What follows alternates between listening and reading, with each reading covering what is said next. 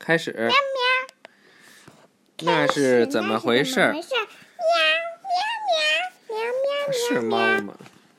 其他种类的能量，在世界上的有些地方，能量从地底下蜂拥冒出，或者涌入海洋，还不要钱。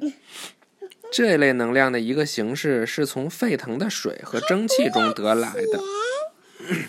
地面以下深层的岩石非常热。有时能达到六百摄氏度，这是比沸水高出五倍的温度。如果地下水渗进这些灼热的岩石，它们会立即化为蒸汽。水蒸气需要占有比水多出四千倍的空间，蒸汽便会挤进岩石的各个空隙，有时候会找到一条路径，一直到达地球表面。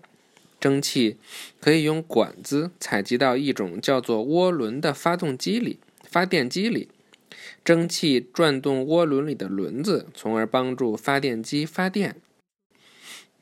地下水水蒸气需要占有比水多出四千倍的空间，什么意思？四千倍就是水蒸气需要 需要需要把水这水蒸气得。得比水多。哦，水蒸气需要的空间比水要多四千倍。上，在世界上。在世界上。嗯，海洋里的运动同样释放着极强的能量。人们已经发明出好几种方法来利用这个能量。一种方法是利用那时涨时落的潮汐的能量。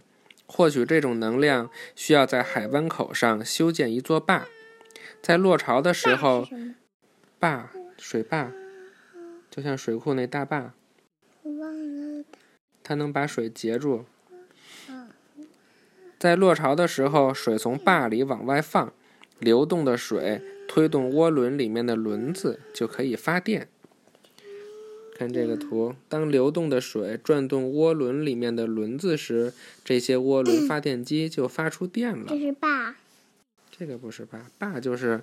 比如在水库中间修一堵修一堵特别高的墙，不就把水给截截下来了吗？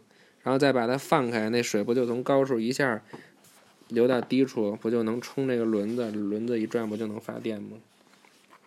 知道吧？拜拜。拜拜。晚安。晚安，这还没预习呢。嗯。哦。